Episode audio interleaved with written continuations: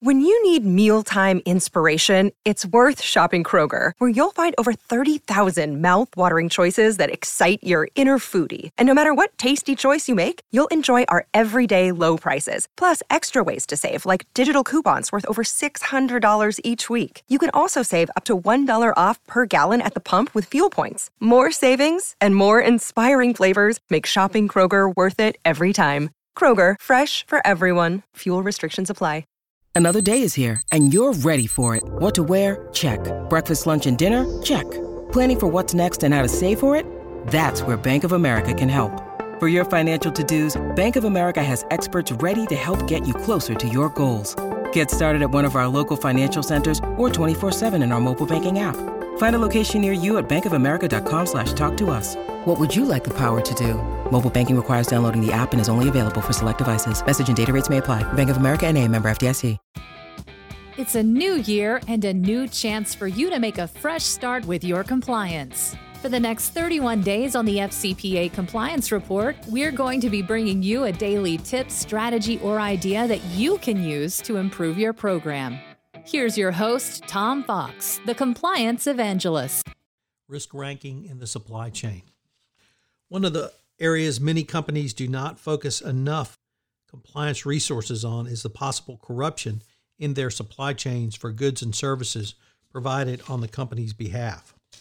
The F C P A risks can be just as great through those entry points as it can be through the sales side of an organization. You need to know who your company is doing business with through this channel as much as you need to know your agents seeking business opportunities on your behalf. Most companies have exponentially more vendors than sales agents, so this task may seem daunting.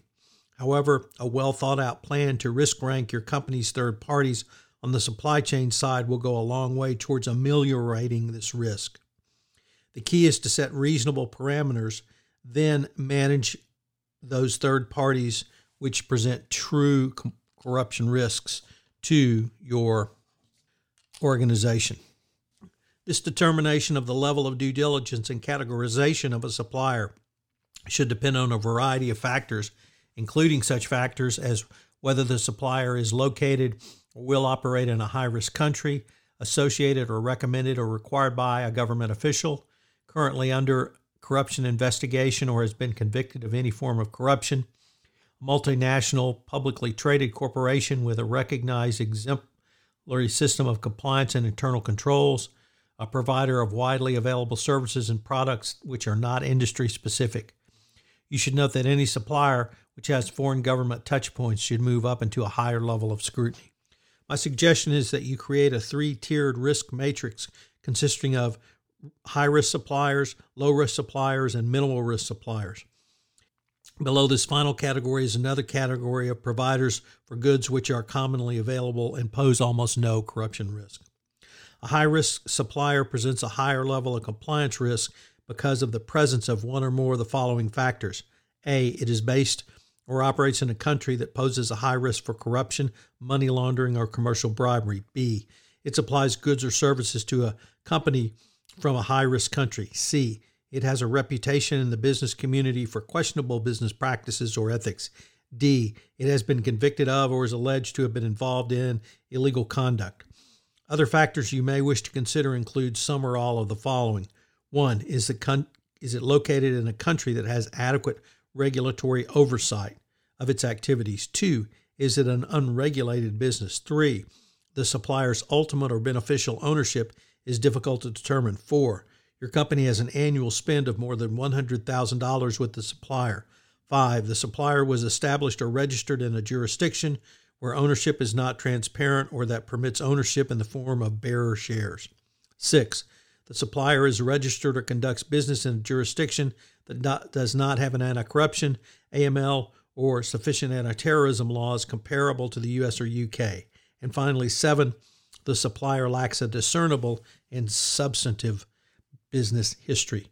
A low-risk supplier is an individual or a non-publicly held entity that conducts business in a low-risk country. Some indicia include, number one, supplies goods, equipment, or services directly to a company in a low-risk country. Two, the company has an annual spend of less than one hundred thousand dollars with the supplier. Three, the supplier is not involved with any foreign government entity or government official.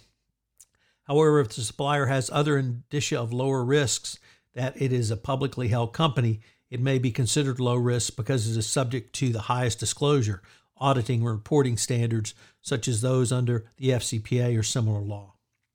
A minimal risk supplier generally provides goods and services that are non-specific to a particular project and the value is twenty-five thousand dollars or less. Some examples might be the routine purchase of fungible items and services, office supplies, paper, furniture, computers, et cetera.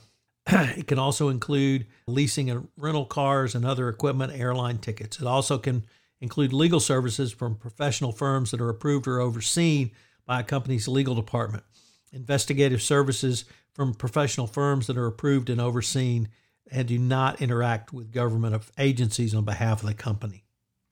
Finally, there is a category of third parties that would provide widely available services and products, common products and services that are not industry specific and are offered to the public at large and do not fall under the definition of minimal risk supplier.